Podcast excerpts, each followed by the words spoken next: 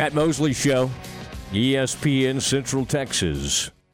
And none other than uh, John Werner from the Waco Trib joining us now. Uh, John, he likes to trip over to the Baylor Club, but John, boy, Bryce was Bryce was front and center today as we got some Waco Chamber first pitch luncheon going. So it's good to see him over there and uh, seemed to really be fitting in well, shaking a lot of hands over there, representing your sports department. John, I bet you were. I bet somebody had to be back at the shop digging up some stories, writing stories, and I bet that was you. Well, actually, I was there too. John. Uh, yeah. yeah, I mean, I was on the Baylor baseball beat for 25 years through 08. So I got to catch up with you know, Mitch and Mitch Thompson and Zach Dillon, who's now one of his assistants. Uh, I'm still on the Baylor softball beat. I've been on that probably longer than I was on the baseball beat. So, you know, uh, I, you know, I, I really like or have liked covering both of those sports, and uh, it's just kind of great to see everybody. Yeah, Glenn Moore will be on today at 5:25. John, uh, if you want to kind of listen in, see what see what he shares. How'd you like Coach Moore's uh, story about the puppies today? I thought that was kind of. Uh, I thought that was kind of a fun little shot across the bow at at, at Mitch. is isn't it funny, John? To, to uh, you probably thought you would not see those two coaching at the same place again, and here we are with Glenn and and uh, and, and Mitch. It, it, it does have to be kind of fun for you to see all this coming back into place.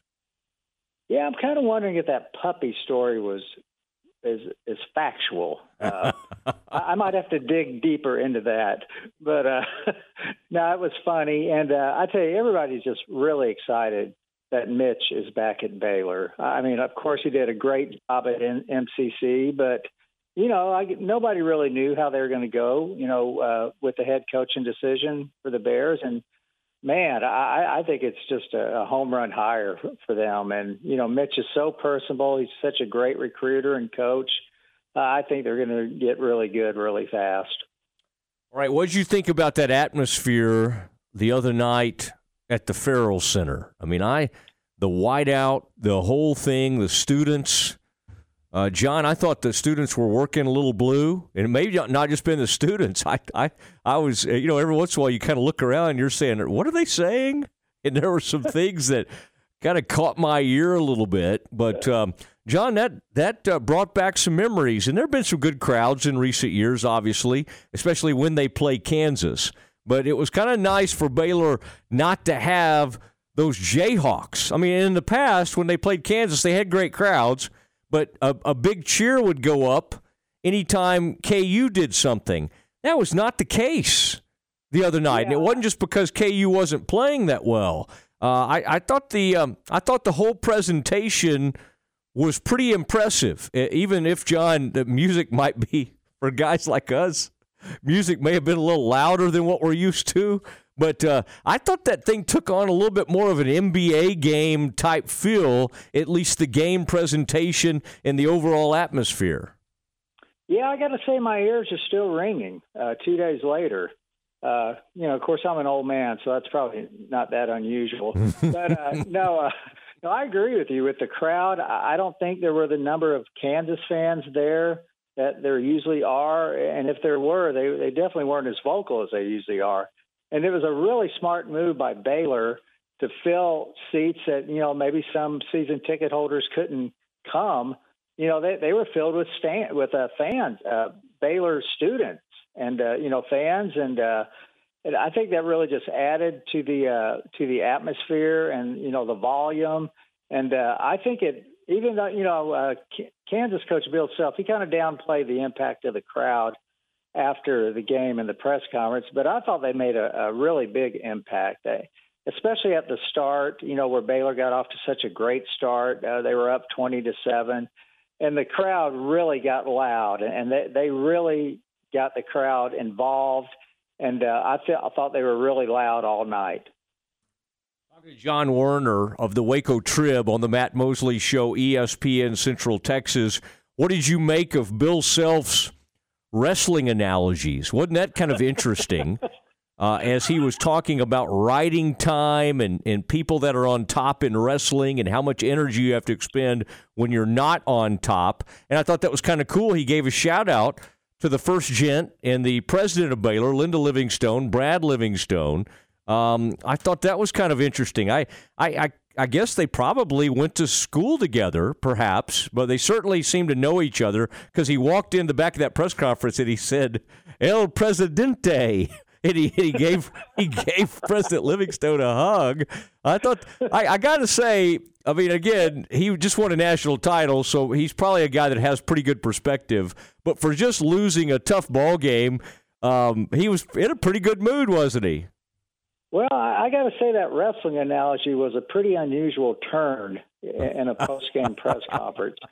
But no, but other than that, uh, yeah, he he you know, they've lost three in a row. They got stomped by TCU at home last Saturday. I thought he might be in a in a worse mood, but he was pretty jovial. Uh, you know, I think, like you said, I mean, he's won two national titles. He's he's seen the ups and downs of seasons, and uh, I think he just kind of sees this as maybe a blip. Although he did acknowledge that the Big 12's tougher than ever. Uh, there are no off nights like maybe some seasons in the past. Uh, you know they've they've got to be ready for everybody now. And of course, uh, you know Kansas and Baylor are the big targets in the league, having won the last two national championships. So you know uh, everybody's going to be up for both those teams. And uh, boy, I tell you, it's really fun watching Big Twelve basketball this year.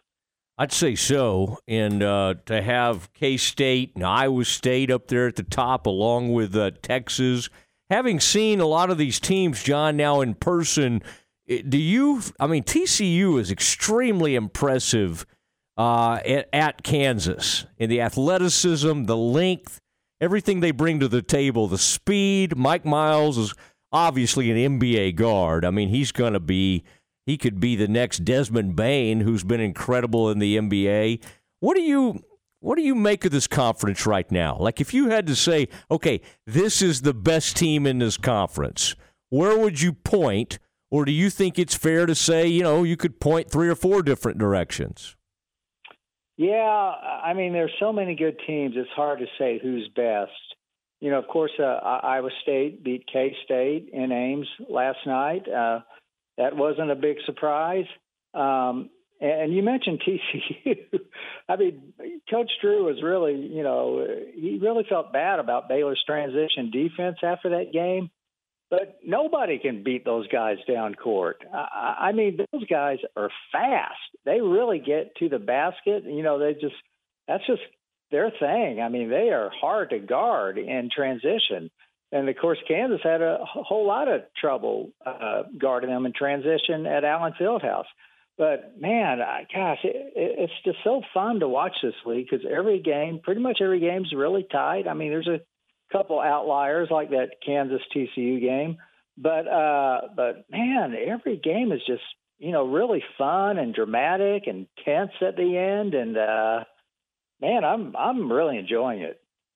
Yeah, it's uh, uh, everything except maybe having to watch tonight a West Virginia at at Texas Tech. I mean, these teams have combined, John, for one in thirteen records, and uh, and you know in other conferences, they might be doing okay. They can't seem to eke out any wins in this conference.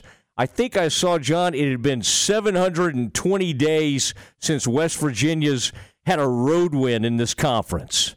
I mean, think about how proud that program is and Huggins and everything he does, and it's been forever since they've had a road win in the conference, and uh, that's uh, it's pretty wild to see uh, you know, a, a, matchup like that with these desperate teams. But uh, it, it, I guess it's starting to look like it's a top heavy conference.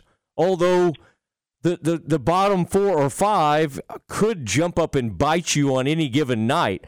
But uh, it is interesting. It, it really does seem to be the haves and have nots. And all this talk about, oh, they could get 10 teams in. John, I feel like some of that's going away. Like when a team starts 0 7 in conference, you can't really talk about them going to the NCAA tournament. Right. Yeah. Uh, yeah. I know. Like uh, Gallinardi, he was uh, projecting like nine teams. But but you know, this is a fairly early in the season, not even to the halfway point of conference. Um, I think it's probably more likely it'll be about seven.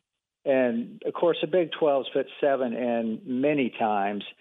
I would expect to see that again. I mean, the top six are just great. I mean, they all to me, I think they'll either be a four or five, a four or five seed or higher in the in the conference. The way it's looking right now, they're all in the top 20. So uh, I think there's a good chance of that. And I would say right now, I mean, I think Tech and West Virginia really don't have much of a prayer to get in the in the tournament unless something dramatic just happened. Uh, and I would say Oklahoma, Oklahoma State, they're both kind of borderline getting in, but probably at least one of those will get in. But I, I would predict about seven again. Interesting to hear about Tchamwa Tchatchoua and like how he's what he's doing in practice and we we hear more about him. I mean, I it's still hard for me to believe that he could make any kind of impact this season, and if he does, it would be maybe in future seasons. But doesn't it feel like John we're hearing about him more and more? They did a feature on him on ESPN. Scott was bringing it up the other night about how hard he's making it for them in practice. Are you getting the sense that he's making some kind of move, or is this just kind of you feel like some of this is maybe just encouragement for him to kind of keep him locked in because he's such a great leader for this team? Yeah, I think the latter. I think it's more just kind of an encouragement thing. But you know, just the fact that he's practicing a little bit. Uh, you know, he came out and you know threw down some dunks the other night before the Kansas game. Uh, but man, that was just such a major knee injury. I mean, it's like he tore like every part of his knee. And uh, you know, I know it's been what about 11 months now. So uh, I'm sure rehab has gone gone well, but man, that's a tough place to start, you know, to get back for this season. I I mean, I think we'll we'll see, but you know, Scott has not said anything about him getting back into a game yet. Mm-hmm. So, uh, I, I mean, we'll, we'll, see about that, but it is really encouraging because, man, he's just a great guy. And, uh, you know, he's such a hard worker. He's always got just a tremendous attitude, even after he's had the knee injury. Uh, but yeah, you know, it, it's good to see him making progress.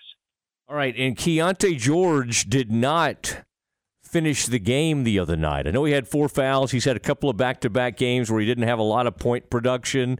He did not look engaged in that Oklahoma game. Wasn't that interesting, John, that Langston Love, they kind of were able to ride the hot hand. And Everybody says, well, that's normal. It's not totally normal. I mean, eh, when you have a superstar freshman who plays a ton to not finish a game like that. And I think it speaks highly of Langston Love but uh, do you have any concerns right now with Keyonte George, or do you kind of sense this is just kind of a normal, a freshman at some point may go through a little bit of a lull because he had been so incredible. It's just a little strange to see him go two games where he scores, I think, eight points in each of those games. Well, yeah. I mean, he's definitely a marked man right now. I mean, because he's so talented. Uh, he had that big 32 point game at West Virginia. 27 at Oklahoma at a Texas Tech. Um, and uh, you know he's had ups and downs this year. I mean his his shooting kind of comes and goes a little bit. I think he's forced some shots at some point, but uh, but no, I mean, the, but Langston was to me he he played a really pivotal role in, in in Baylor beating Kansas the other night. He had 11 points in the second half. He had a couple big defensive plays. I think uh, you know Scott. You know he, he saw just how well he was playing and, and kept him in there. Uh, but you know, I mean, as good as Keyonte is, he's going to have some ups and downs just because he's a freshman. And uh, you know, I've I've been impressed with the guy. I think he's had a good attitude. I mean, in press conferences, he's always just so appreciative of the press. You know, he always says, you know, thank y'all for coming, stuff like that.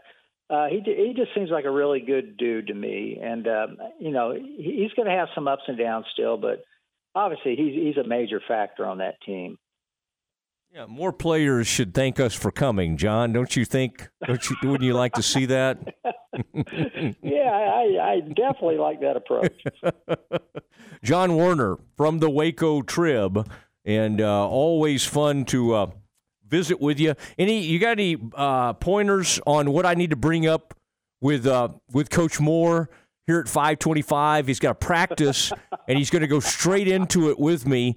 And I did attend the dinner on the diamond recently, so I mean I've tried to jump on this bandwagon and uh, and that was cool. That was a really neat event that we had over there. But anything, anybody you could give me to kind of bring up with him, any any transfers I need to know about or anything like that? Yeah, uh, let's see. Well, they've got a couple really good players up the middle. Uh, Mackenzie Wilson's one of the best uh, defensive players in the outfield, center fielder, great hitter. Uh, you might uh, Dariana Orme. She's trying to come back. Uh, she's had some kind of nerve problem in her rib, and she's going to be a really key factor on that team, whether she can pitch at an ace level again. Um, but but yeah, but I would really drill them on that puppy story. uh, you know, kind of get to the bottom of that. You know, you know what I mean. Yeah, I mean, I felt like Mitch was was kind of like, hey, if it's going to be like this, I, I like the I kind of like the back and forth. Uh, Glenn got back to his seat. I saw Mack Rhoades kind of dap him up, like, hey, good one, good one there. Uh, so I, I like that. I like everything about uh, today's lunch. Good to see Shawn Tolleson, wasn't it? A man who uh, was so Yeah, good for the Bears, so good for the Rangers. Yeah, I visited with him a little bit after his his talk. He was really good, uh, and I remember go- going up there during that 2015 season and interviewing him when he became the Rangers closer. And he's just always been a really good guy with a really good perspective on life. And uh, yeah, that was a, a really good guest speaker. All right. And I thought John Morris was good as as always. I thought there might be some nerves from John, you know, with that big an audience, but boy, he just handled it with his usual aplomb.